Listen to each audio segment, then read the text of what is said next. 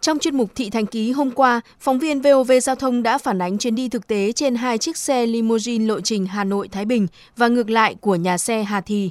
Những vi phạm các quy định về hợp đồng vận chuyển khách, dừng đỗ đón trả khách, an toàn phương tiện và người lái là rất rõ ràng, song lại khó phát hiện và xử lý. Dư luận đang đặt ra câu hỏi, lẽ nào ngành chức năng lại bó tay trước vi phạm?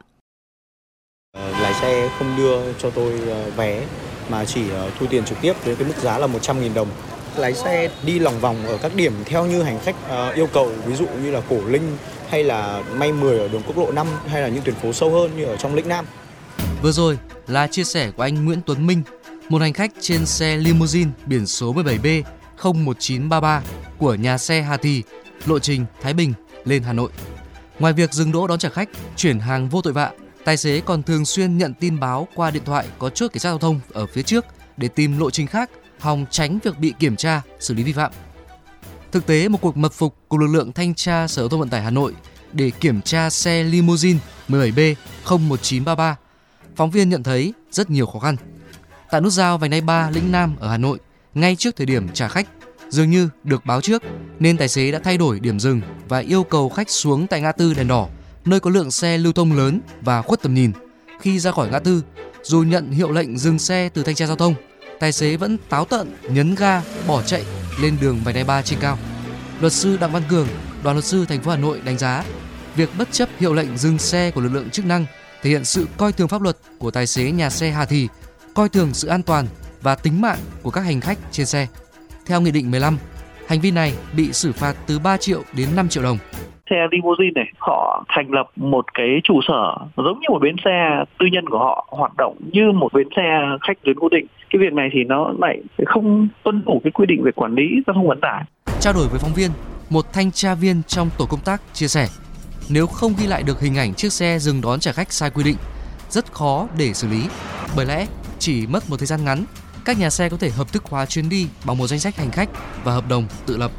Trong khi đó, ông Nguyễn Mạnh Cường, Phó Chánh thanh tra Sở Giao thông Vận tải Hà Nội cho rằng hiện nay thủ tục để cá nhân tổ chức được cấp phù hiệu xe hợp đồng khá đơn giản, trong khi công tác quản lý còn rất lúng túng. Theo quy định, xe hợp đồng loại dưới mười chỗ thì không bị hạn chế đi vào phố. Các xe này vì lợi ích vẫn dừng đỗ đón trả khách tại các cái khu vực không có biển cấm dừng đỗ xe. Và cái việc kiểm tra hợp đồng cũng như là danh sách hành khách do các nhà xe là đối phó, người ta ghi chép là tương đối đầy đủ, nên lực lượng rất là khó xử lý cái việc mà vi phạm.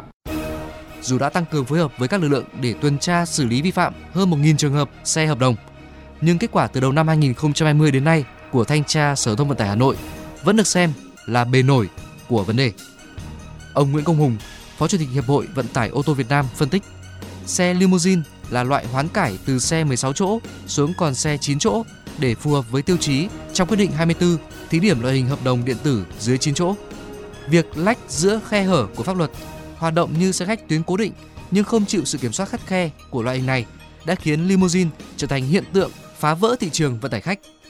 Ông Nguyễn Công Hùng rất kỳ vọng vào các quy định mới trong năm nay sẽ bịt được những lỗ hổng chính sách.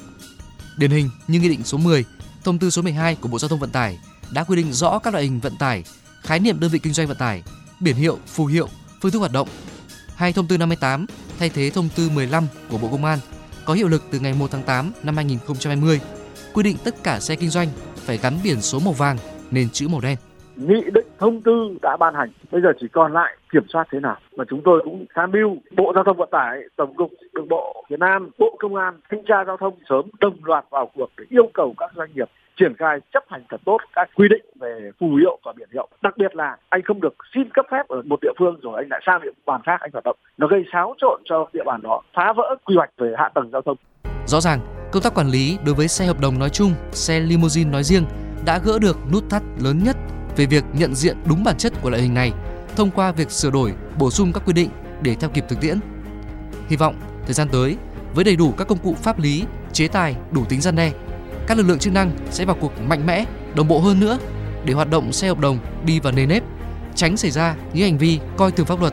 coi thường tính mạng người tham gia giao thông như việc tài xế nhà xe Hà Thị thông chốt lực lượng kiểm tra.